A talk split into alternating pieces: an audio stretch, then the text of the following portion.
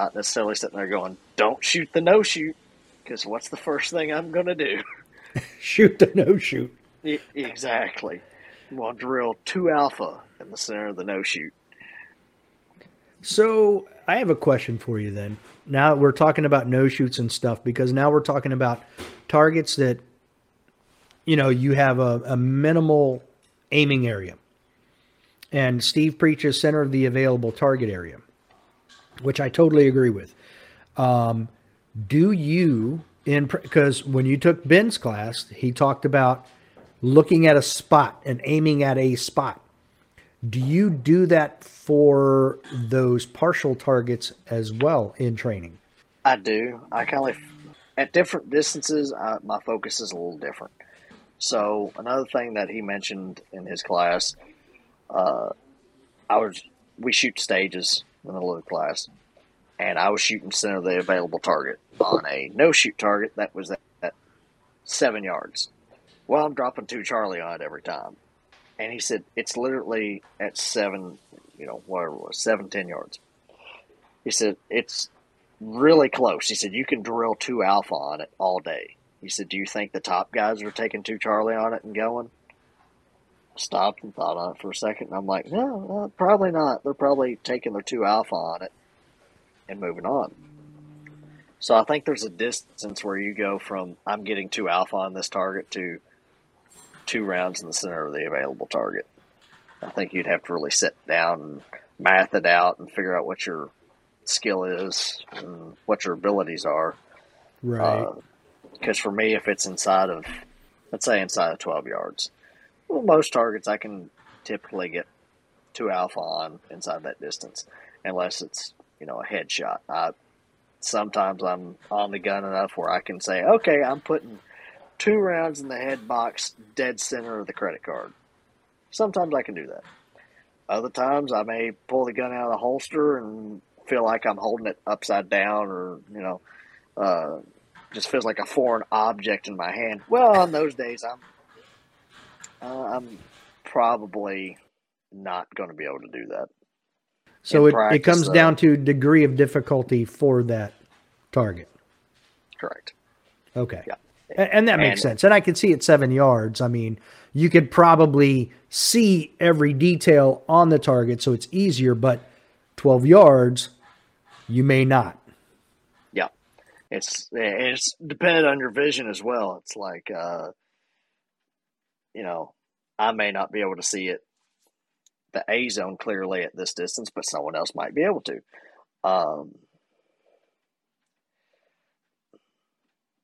I kind of like play with it at like local matches, and I'll play with it in practice occasionally and figure out, okay, at this distance, where do I need to be aiming?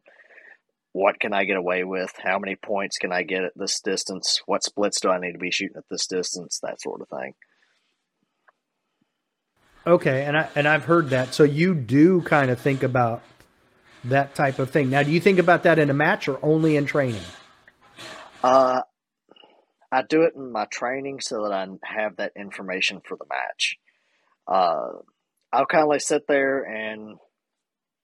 So let's say if I'm shooting doubles at 25 yards at my house, I'll play around and shoot at different speeds. That way I can say, okay, this is what I'm seeing with my sights, and this is the speed that I can see my sights in the center of the target each trigger press, right? And whenever I'm looking at a stage or something, I'll sit there and think, okay, I don't need to spend all day shooting this target. Like if it's a 25-yard open target, I probably don't need to be spending all day trying to shoot 2 alpha on that target, because chances are there's a lot of targets inside of 25 yards that I can pick my 2 alpha on, rack up my points on the close targets, and just shoot a 30 split at that 25-yard target and be done with it. That's 25 or 30. Ideally, shooting 20s. Doesn't always happen. Rarely happens. I've seen people do it. They're a lot more baller than I am. Middle of the match, I try to prepare for the match enough in advance where I'm like, okay, I know what my abilities are. I know what my splits are. I know what my draw time is, my reloads. What can I get away with here? that's how I kind of approach the stages and different target arrays. Now, does that affect your stage plan? Do you work your stage plan for those things, or just what flows better for you? Typically, I'll look and see what seems more efficient. I'll step it out, see which one has the most steps. And it's interesting on some stages, like the stage 9 at low cap, you had the option of taking a target at 25 yards. It was wide open target. You could take it at 25 yards, or you could add 6 or 7 steps to the stage and take it at 3. Oh, okay. And it's like, okay, can I move faster or shoot faster? Well, I go with shooting faster because I just didn't want to add the movement to it. And another thing that I've heard at the same time, Shane Coley said it in the middle of a match: the closer I get, the better I get. So there's two different schools of thought there. It's like, okay, do I close the distance and hammer out the points? Or do I not add the distance and just shoot the stage? It's very dependent.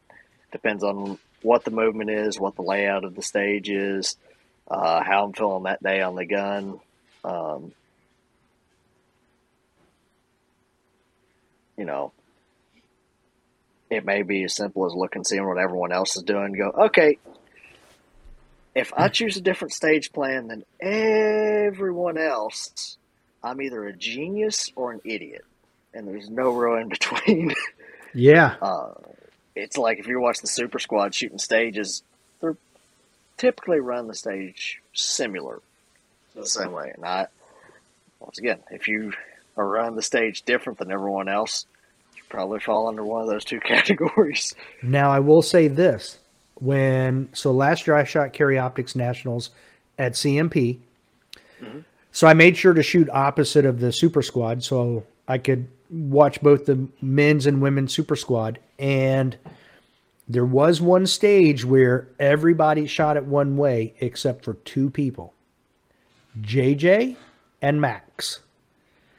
And those 2 were both under, it was either 19 or 18 seconds. The only other one under 19 or 18, whatever it was Nils. So they did it a different way than everybody else. And I would have thought it was slower because at the start, you ran all the way to the left, shot, and then had to come all the way back. So like you had to backtrack, where the other one was like a circle. But come to find out that all the way to the left and back was actually faster, because I saw Justine Williams shoot it all the way to the left and back too. And I'm like, man, I totally missed that. So on occasion, you know, there is that weird, I kind of take JJ. Well, you could almost take Max out of it too, but JJ for sure. I was like, okay, maybe it was just his speed, you know, was just that much more. He's quick afoot. But, you know, I saw Justine do it. I saw other people do it. And I'm like, okay, I missed that one. And so did most everybody else.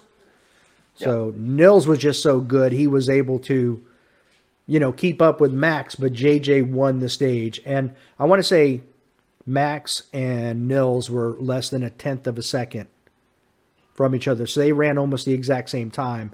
And JJ was like 3/4 of a second faster. And occasionally you run into that, and it's like, yeah, you're not going to beat that. I mean, he's just quicker.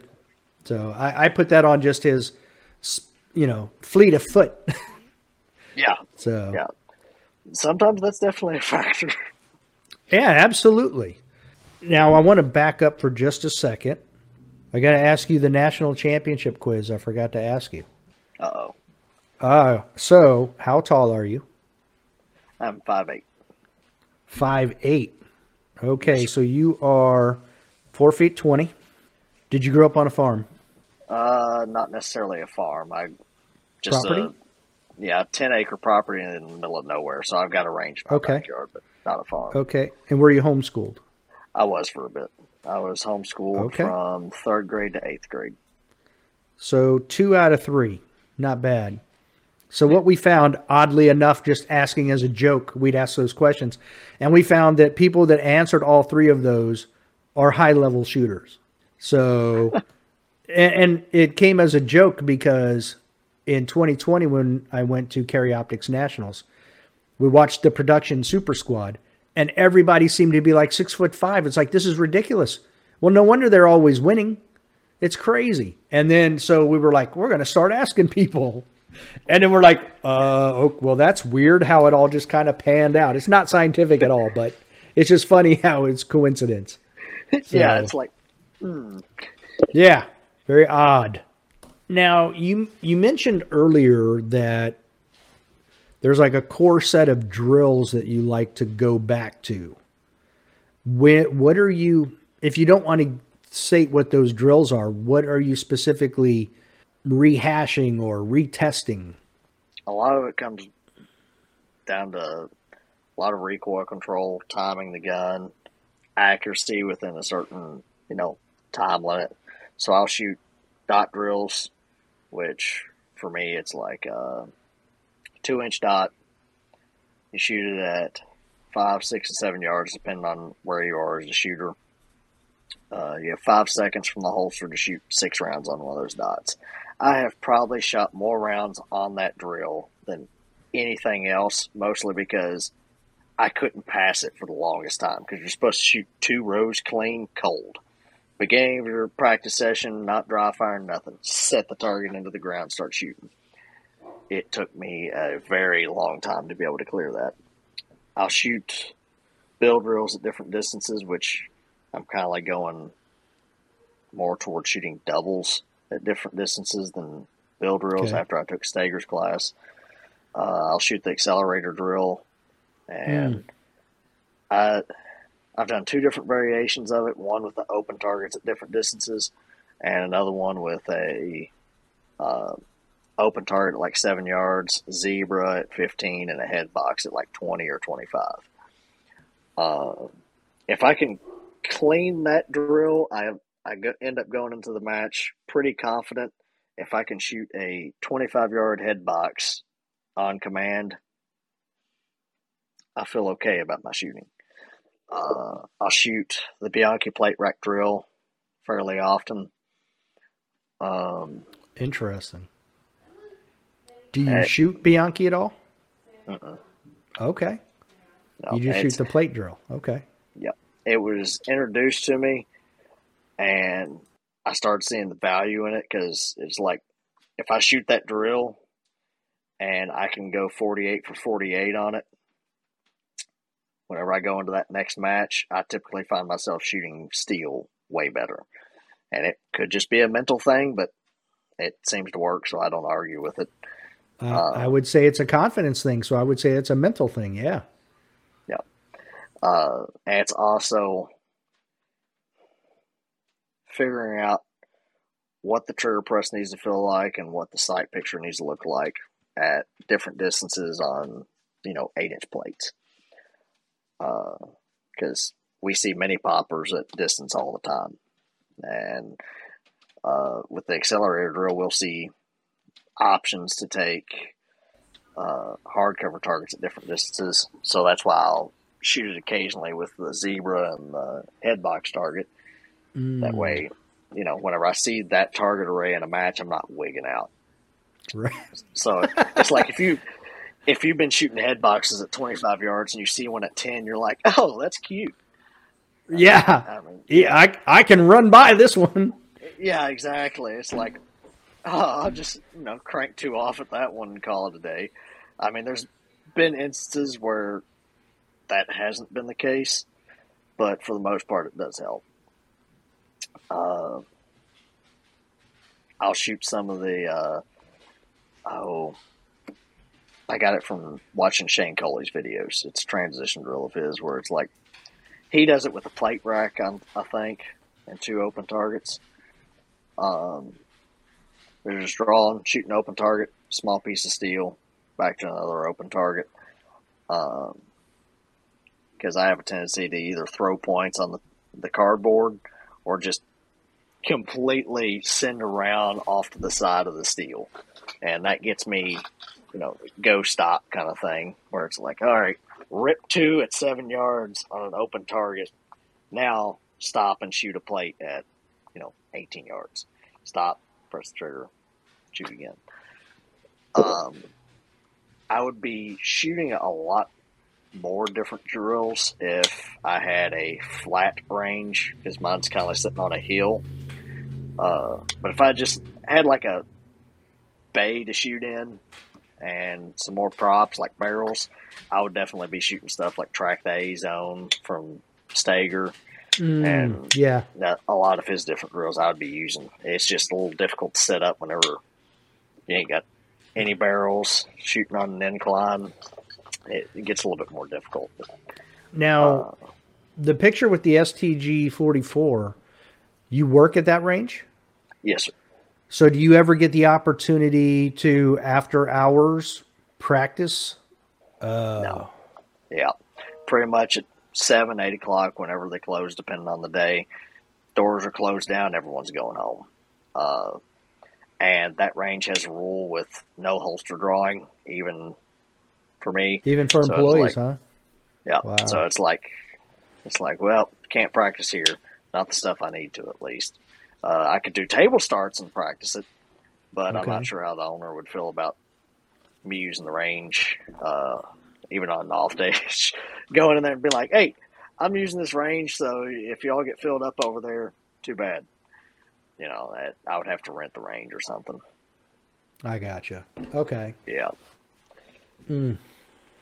Yeah. So I've got a membership to a range now. It's a, you know, 30-40 minute drive from my house, and I had the membership previously, and what I'd do is if I needed to shoot box drills or something, I'd go there and do it, because you got a 100-yard range with 2 or 3 pistol bays. I can run a pretty wide variety of drills on that. So I plan on getting me some more props, loading them into a truck and driving out there and setting up more drills. But okay. Yeah, for a little more complicated setup. Yep. Okay. Yeah. Well, that's not too bad. That's quite a few drills, too. Now, what does your normal dry fire look like? And what I mean, I'm not saying specifically what do you do from the time you start to the time you end, but like how often, you know, are that type of thing? So it really depends on like how many matches I'll be shooting or anything like that. It's not something I do every single day. If I'm getting ready to shoot a big match, I start doing it quite a bit more frequently. The big issue is I have this spot on my hand that I have yet to figure out.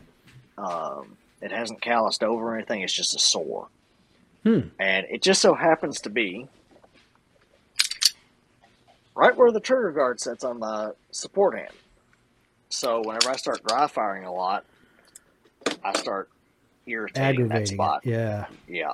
And I've tried Coban on it, lifting tape, duct tape. Duct tape actually works the best because it doesn't get beat up by the metal trigger guard. I try wrapping it. Wrapping it helps for a bit, but after a certain amount of dry fire and even live fire, it starts irritating it. And what I find is whenever I get it to swell up a little bit and then draw the gun, it gets to where it's a pain holding the gun. And it's like, yeah. It's distracting. Hesitating more often. Yeah. I started hesitating more.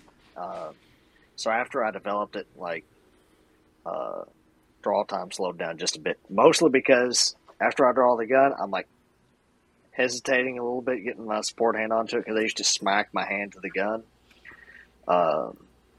I developed it while I was shooting the Glock, and it lines up perfectly with the double undercut. Okay. I don't know how it happened. I went to doctors, and they look at it, and they're like, well, we could freeze it off. And I'm like, is that going to do anything? Is it going to redevelop? They just haven't told me anything specific because they don't really have an answer for it. I'd say I'm probably the only person coming into them and, you know, little Grayson County going, hey, I developed this likely from shooting. Can you help me with it? I've asked other people about it. I'm like, have you seen anything like this? And they're like, No, I haven't had it before.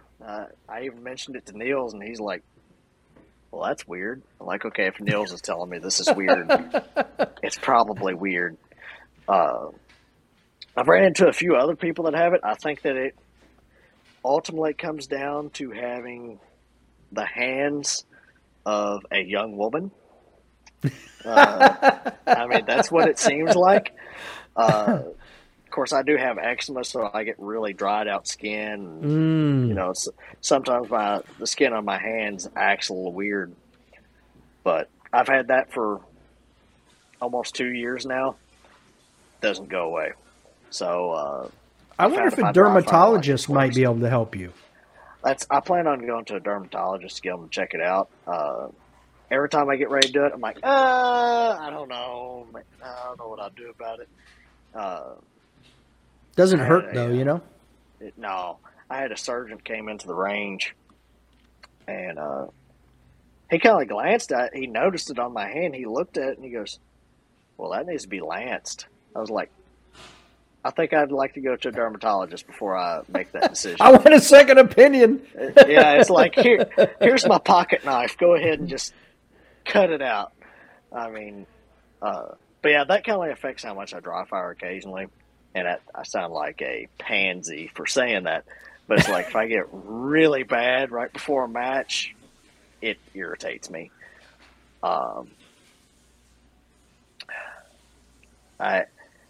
If I'm getting ready for a match, though, I'll either go to dry firing every day or every other day.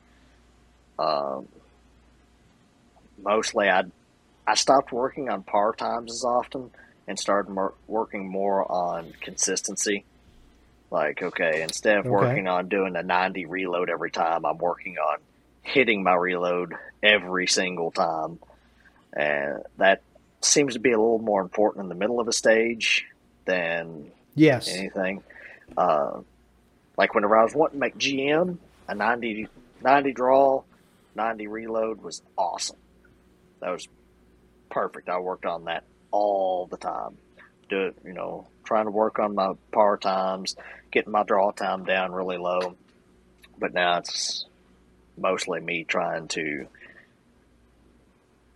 do everything consistently, get a consistent grip on my draw. Still haven't figured the scoop draw out. It's definitely faster, but the amount of times I go to do it and I end up with the gun in my hand like this, right, pretty often. Or even better yet, I end up holding the back of the beaver tail. That's no better. No, it's not. It's not at all. It's a little bit worse, maybe. Isaac Lockwood has that thing down to an absolute T. Oh, yeah. Yeah, there's some guys out there that, I mean, they just nail it. Right. And I started working on it after I was shooting Florida Open, and I heard Sal Luna go, you know, scoop draw's the way. That's the only way to do it. And I'm watching him, and he's like, yeah, he's doing scoop draw every single time, every stage. Doesn't matter the target. He's scoop drawing. Wow. And I'm like, how do I learn this ability? And I start working on it, and I'd always get caught up on the beaver tail or something. And occasionally, if I've dry fired a bunch, I can hit it. But as soon as the buzzer goes off, I end up going back to just going over top of the gun. So I've kind of just accepted I might be losing a little bit of time on the draw. Now, if I go out and shoot a practice session, and I look at my draw time, and I'm like, a 120 to a 7-yard target. That's bad for me. Then I'll go back to working on par times in my dry fire, or I'll sit there on the range and unload the gun, go down to an 80 on the par timer, or sometimes even a 60, and sit there and dry fire that for a good 5-10 minutes, then load the gun back and go back to shooting. If I notice a big issue in my dry, like my live fire, I'll go back to dry fire, resolve the issue, and then go back to the live fire. Work on transitions pretty often.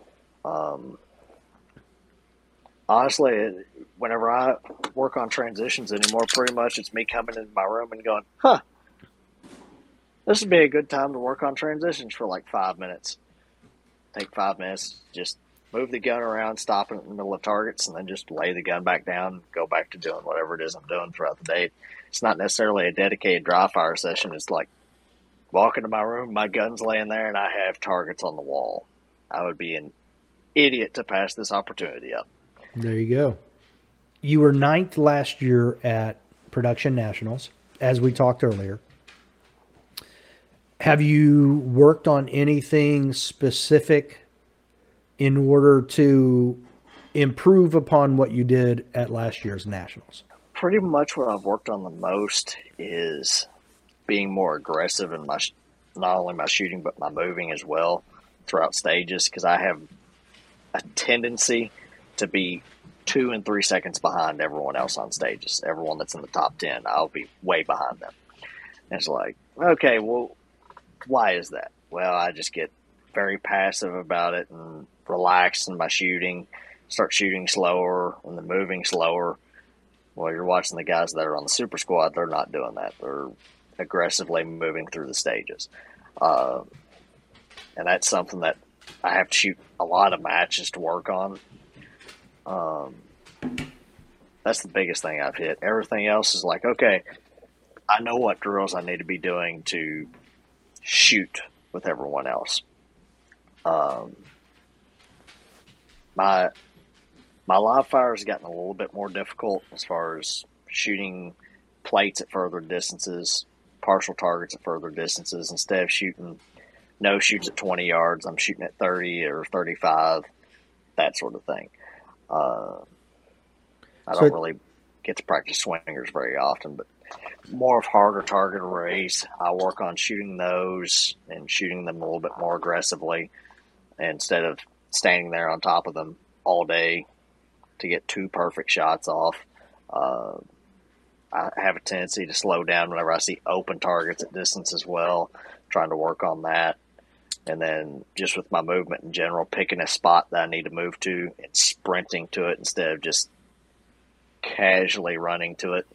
Okay, so it sounds like you're doing a lot more of the non-shooting stuff to minimize that time. A lot of it's the non-shooting stuff, and a lot of it's the non-shooting stuff, but also just different details of the actual shooting itself, like picking spots on targets, the visual stuff, not shooting 30 splits at a 18-yard open target, because I have that tendency as well, or having to post up to shoot everything instead of taking some targets on the move that I can take, stuff like that. Okay.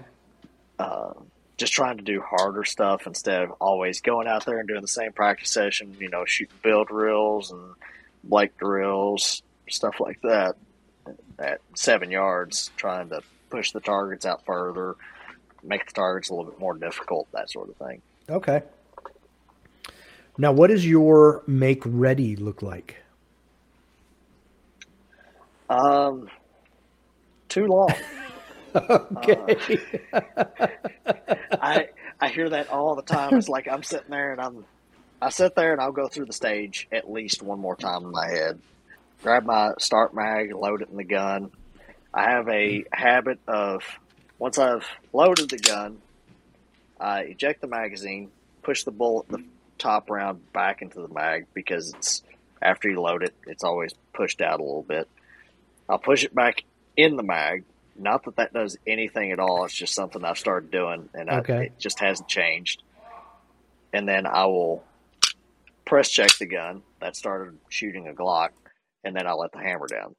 In reality, I should be letting the hammer down after I press checked it. Anyway, once I holster the gun, I typically will not pull it back out again. I've seen people take loaded sight pictures.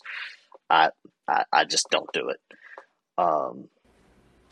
I'll sit there until I feel either relaxed or just ready. I'll kind of like sit there for a moment, go through the stage. If there's something in, you know, my visualization of the stage where it's like, that wasn't right, I'll go all the way back to the beginning of it and do it again until I can sit there and see it like a video playing in my head of, okay, this is that target array, this is how I'm taking that, this is where I'm doing the reload. And I'll sit there until I've got that figured out. Once again, takes way too long. And then once I sat there to myself and I'm like, okay, I'm ready to shoot. I'll take my hand off the gun and shoot the stage. Something I picked up from, I think it was Rob Epifani that I heard it from. Whenever I'm working on trying to shoot more aggressively on the stage, I'll sit there and I'm taking like quick breaths as if I was, you know, getting ready to lift some heavy weight, trying to get my heart rate up. That way, you know, that heart rate's through the roof or something. Sometimes that's better for me because otherwise I start looking like I'm driving Miss Daisy through a stage, you know, just casually shooting stuff instead of aggressively moving through the stage. Yes. Oh, yeah. Big fan. My problem is I use way too much of it. Way too much of it. I joked with someone the other day. I was like, I think what I'm going to do is I'm going to take a scoop of pre-workout. There you go. Like 15 minutes before I have to shoot a stage. I'm like, that sounds like a great idea. And, of course, you got people that look at me. They're like, you're insane. Of course, I'll say this on the range at work because no one there hardly shoots any practical shooting sport. Mm. So they're still the ones at the 10-yard line. They're like, make sure you got a slow trigger squeeze with your handgun at 10 yards and make sure you take your deep breaths before you shoot. And I'm sitting there going, you know, I'll take the Ghost energy drinks and I'll drink like half of that before I shoot a stage that has a 30-yard steel target on it. And they're like, you're lying. I'm like, am I? You'll never know. I know I'm not, but you'll never know. Right. Maybe one day I'll just take a scoop of pre-workout at a local match and see what happens. There you go. I drink caffeine all match long because I want to, you know, I want to be alert, ready to go at all times. So I'll drink coffee in the morning and then I follow it up with Bang energy drinks the rest of the day. Oh yeah. Oh yeah. I try to watch my caffeine intake just a bit because I have a tendency to go way overboard with it. You're young. There was at one point where it was like 900 milligrams of caffeine a day. Sounds like a perfect intake level. No, apparently not. You know, I try to cut it down to about 300 or 400 milligrams a day. That seems a little low to me. Yeah, it definitely doesn't sound healthy at all. That's too low. I mean, it's a food group. Sure. Yeah, exactly. It is a food group. Yeah. I'm pretty sure you have to get your daily value. And then look, I'm a paramedic. I know these things. Yeah, there we go. So, yeah, it's science. It is. I was telling my doctor what I was doing, and he's like maybe you need to cut back a little bit. And I'm like, you're young. Fine. You know, take my pre-workout at 7 o'clock whenever I get off work and wonder why my sleep schedule's messed up. That workout's good, though. Oh, yeah, it's awesome. I took some pre-workout once that was 450 milligrams a serving. Wow. I took the full serving at 8 o'clock. Horrible idea. Did you run a marathon? I did a lot in that day because I bet I worked out in the gym for probably right at 2 hours. After I got done lifting, I was like, "Let's go to the treadmill." Go to the treadmill for a bit. I was like, "We should probably go home." Drive home, lay in bed until 2 a.m. in the morning, staring at the ceiling, and I'm like, "I am an idiot for sure." Yeah, not the greatest idea I've ever had. I'm definitely not a genius in that aspect. But you're not dumb because have you done it since? No, I haven't done that since. Well, there you go. All right. You only do things once, and that's how we learn. So yeah, this is true. Yeah, no big deal. Oh, yeah. Now, my last question that I had for you is, what is your ultimate goal in practical shooting? Right now, I'm pretty much just seeing what I can accomplish. And, you know, I would like to get a top 5 finish at the Nationals within the next, 2 years. I would like to be able to accomplish that. I would like to be able to get within 5% of the guys like Hetherington and Nils. maybe in the future be able to win a nationals, but trying to do realistic goal setting within, you know, different time periods. Because like, okay, if I'm working 40 hours a week at a gun store, but those 40 hours are throughout the day from 10 to 7, what's my realistic window of opportunity for training? And, you know, off of my pay, how many rounds am I able to shoot? That sort of thing. Yeah, life factors in all of that. Correct. It's like, okay, at this rate, where am I going to be? That's kind of what I try to look at. So I try to keep it realistic. That way I'm not going to nationals going, I'm going to win nationals this year. Meanwhile, you got, you know, the top five guys, I would say, are like that. The year starts and they're like, I'm going to win this match. And that's what their time is focused on doing. Also, I have to factor in the mileage that they have. It's like, okay, I don't have the mileage that Nils has. And I can't just muster it up. Yeah, I can't just muster that up. It becomes, how close can I get to him this year? Can I get 5% closer than I was last year? 1%'s an improvement. It is. Yeah. 1% is, in fact, an improvement, especially whenever... Once again, taking consideration that he's probably getting better as time goes on. I mean, I think it was 2020. I don't think he had the best finish at nationals, and I think I talked to him after that one, and he'd had a list of things he was going to work on, and then wins it the next year, and then decides that I'm just going to win everything.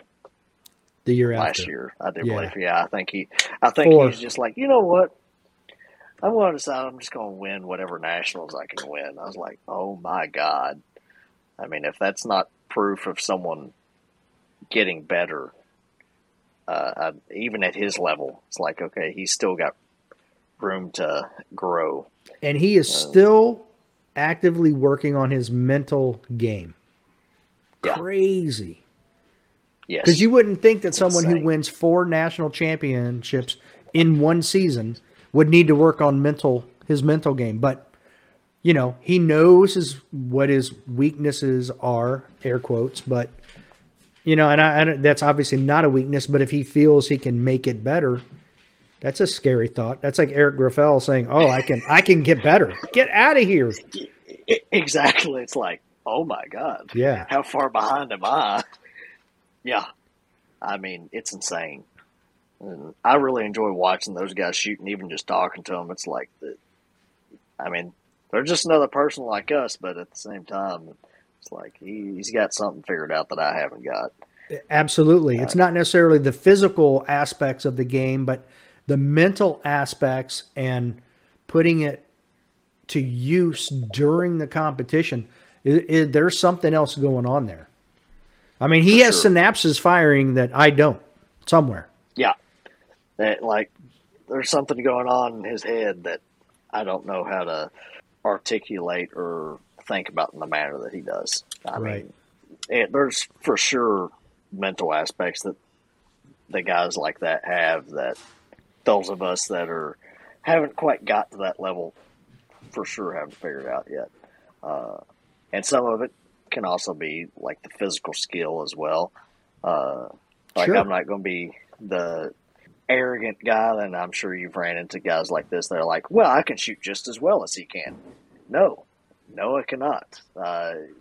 I've heard that one a few times on the range in general, whether it be at work or on an actual practical shooting range. You hear someone look at a shooter that's way better than them, and they're like, well, I can shoot just as well as they can. No, the answer is probably you cannot shoot just as well as they can. They have put work in that you don't see to be able to do the things that they do. I mean, yeah. I'm pretty realistic in knowing I'm not as good of a shooter as these guys are, because you're watching them shoot and you're like, yeah, I can't do that yet. I'm not at that level yet.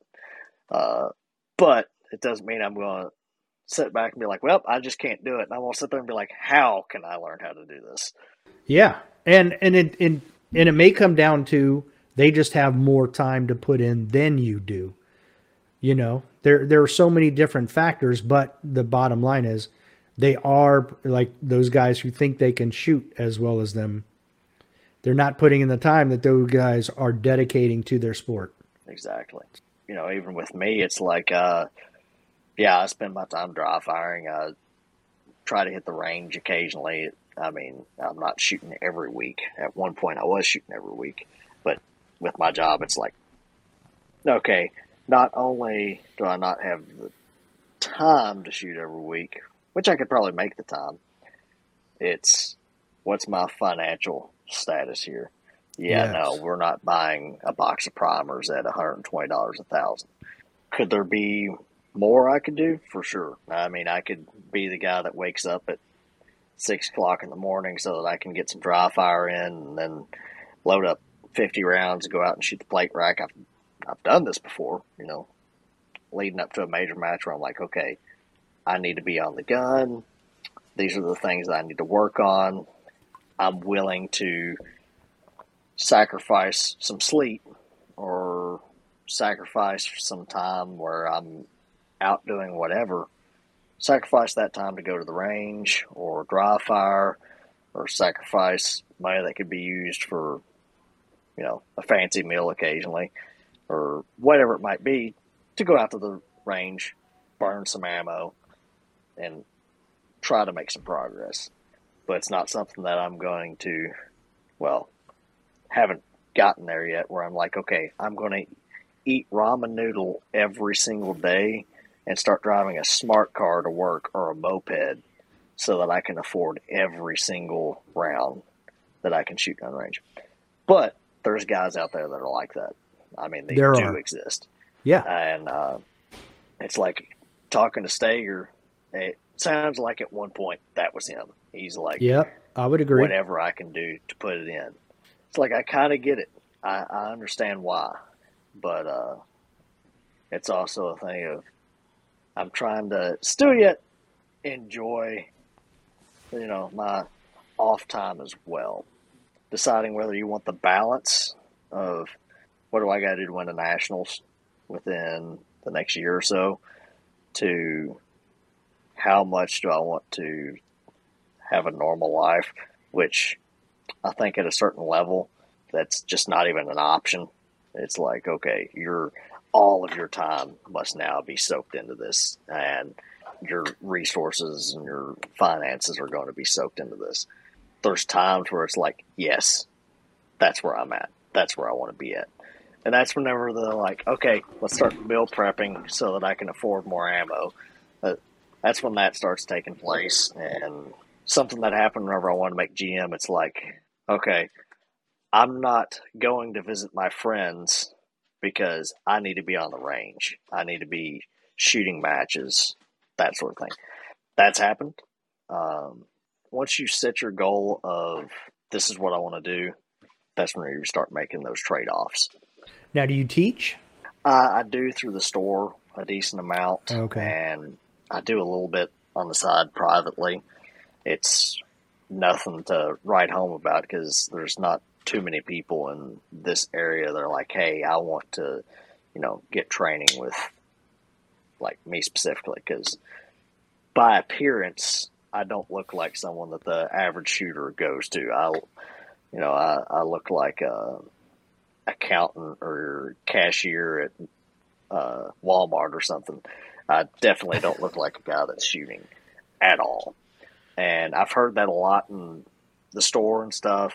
I used to work with a guy who was tatted up, former military. Everyone was going to him for classes and stuff, but he was, you know, D-class shooter.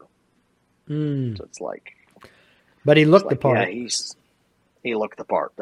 That's what I run into a lot here is like people want to take classes from that, someone that's got, you know, some sort of military resume, that sort of thing.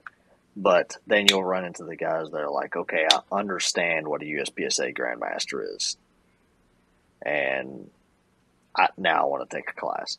I've had people that, you know, I'm sitting there talking to them. Typically, that's not something I bring up in a conversation where I'm like, oh, by the way, I'm a USPSA Grandmaster. The only time I'll do that is whenever I'm listening to someone in the store actively talking about competitive shooting. And even then, typically I won't say a whole lot, but it's whenever they start bragging to other people and trying to like belittle them a little bit because they're a competitive shooter. I'm like, hey, how's it going? Pull up the USPSA membership card and go, by the way, in front of them. That moment has happened before, but I'll have people that I'm talking to. They ask me my name. I tell them. They go home and get curious and start doing research, you know, a quick Google search or something like that. And they either, you know, run into my YouTube account or Instagram. They run into something, and then they'll come in a few days later and go, hey, got a few questions for you. That's happened before. Okay. Start asking for recommendations. Yeah, they start either asking for recommendations or start asking if I teach classes and stuff, right. Which I would be an idiot to sit there and go, no, I won't turn down extra money. It helps with shooting matches. Yeah, exactly. It's like, okay, if I make money off teaching a class to someone, like a one-on-one or something, that can go directly to me getting primers or me getting bullets, paying for new equipment. Gas, hotel room, gas, yep. Entry fees, absolutely. Yeah, yep. All of the above. And, yeah, for sure. I have an agreement with the store where it's like, okay, now that I see that there's some people in this area that would be interested in that, can I start advertising it in your store?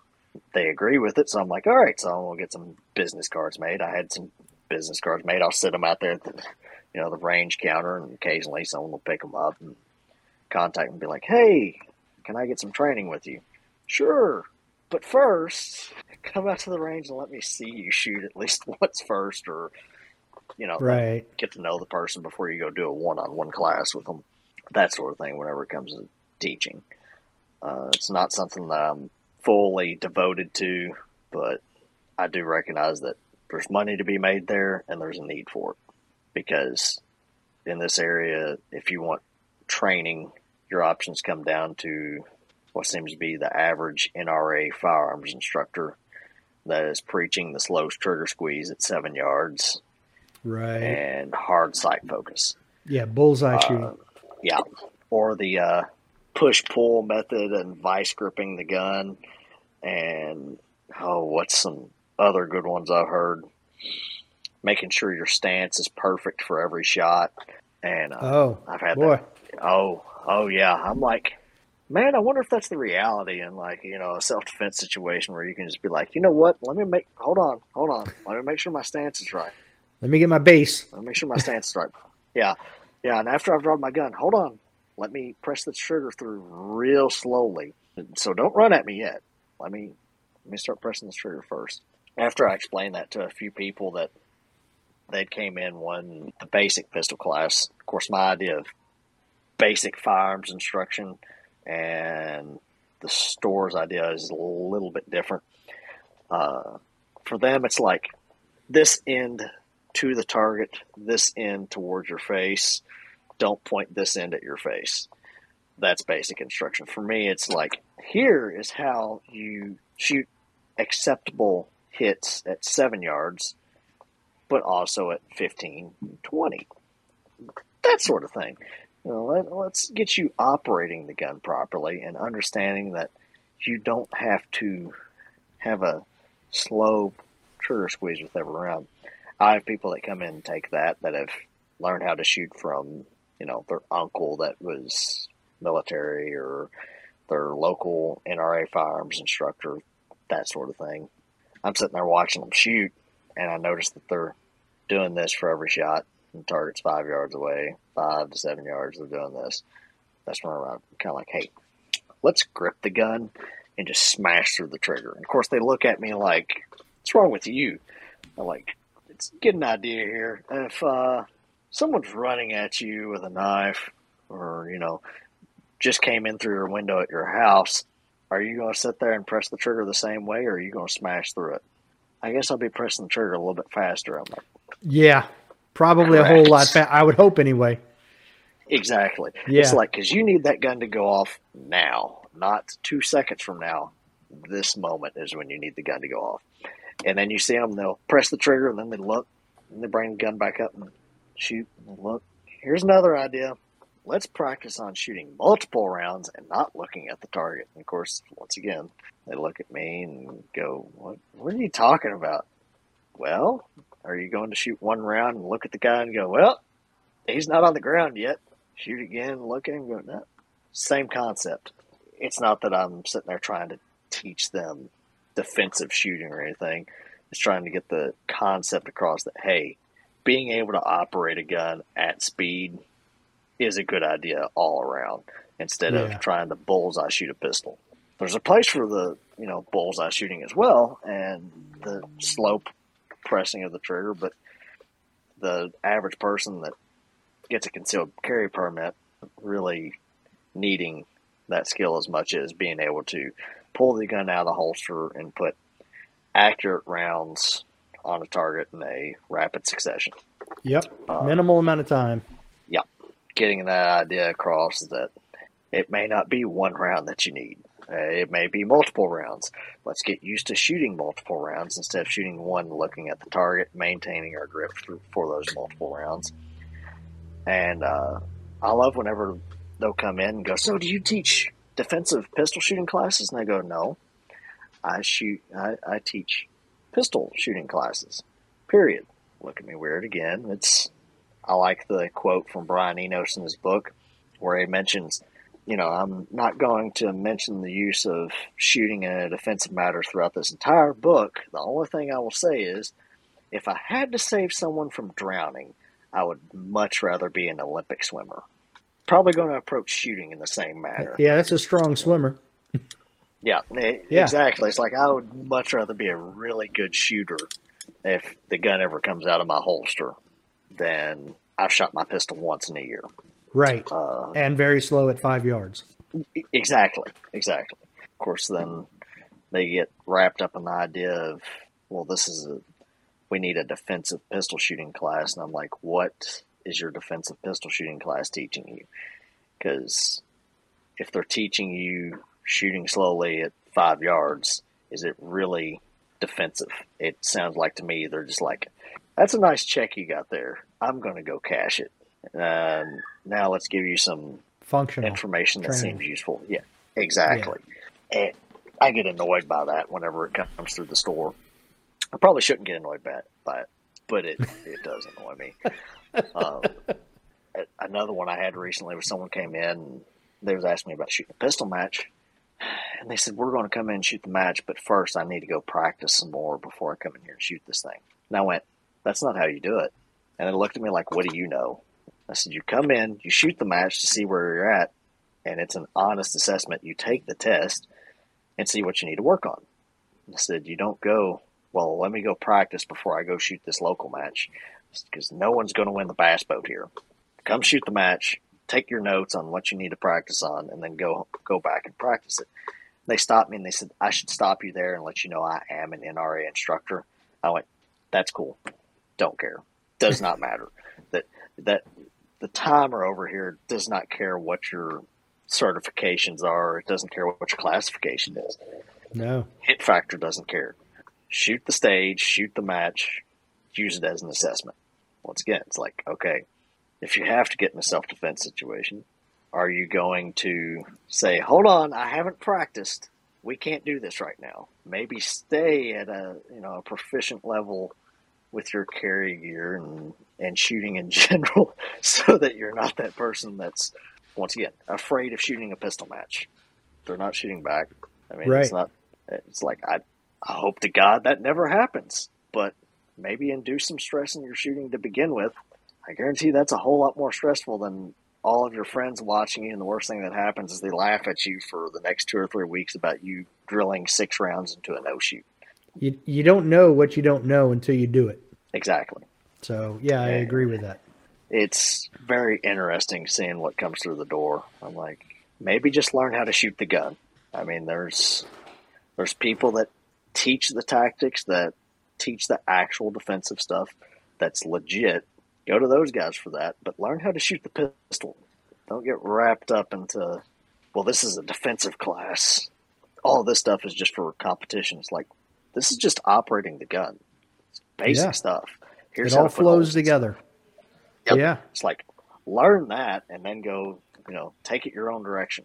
Like if you're a competitive shooter, go take a movement class to learn more efficiency, mental management, something like that. But if you're law enforcement, military, go to the guys that teach the tactics, the room clearing and stuff like that. But learn how to shoot your stuff. Well, you know, it's funny you say that because I learned to shoot I learned to shoot before I went in the military, but I shot very little pistol, maybe none at all actually, before I joined the military, and everything was NRA style bullseye shooting that I shot. And now I see, I got out almost 30 years ago, and now I see where those Marines are now running USPSA style courses on active duty. And I'm like, that's exactly what we should have been doing back then, because it applies much more towards defensive use of a gun than me standing there waiting for the target to turn, fire 5 shots in 25 seconds at a bullseye, or slow fire at a bullseye target at 25 yards. You know, that moving and shooting and getting accurate hits on target in minimal time, all of that is so much more applicable. And that's what I hear a lot of from not only guys that come through the store, but soldiers and Marines that we shoot with that are in those combat MOS jobs or have been overseas. They're like, you know, this is why I shoot competitively. And it's like, so you're saying it does apply to your job? They're like, yes. Okay, Well, that makes sense. And there's a guy locally, he's a Marine, and he goes over and shoots the the Marine Corps Marksmanship Challenge. Does that sound right? Okay, and maybe. Like I said, I got out in 94, so, and I spent almost 10 years in it, so it's been a day or two. a little while. But it does sound somewhat familiar, yeah. Yeah, he said that they're doing their scoring on what they're calling lethality factor, something to that effect, and it's points divided by time. That sounds really familiar. It's like, man, that sounds interesting. It's like, okay, the point system's probably completely different, but it's like, okay, I understand the concept now. I see what y'all are doing. And I'm like, that's cool. And he's like, yeah, I go out and shoot competitions. He said, and it's looking very much like USPSA style stages and 3-gun style stages, assists, that sort of thing. I'm like, that's awesome. So it looks like that it's going that direction for those guys. Well, Brennen, that's what I have. Is there anything else you wanted to touch on before we close this thing out? I think we're good. Man, it's been a great conversation. I appreciate you coming on. Oh, no problem. Thanks for inviting me. My pleasure. Until next time. Don't be a little bitch. Yeah.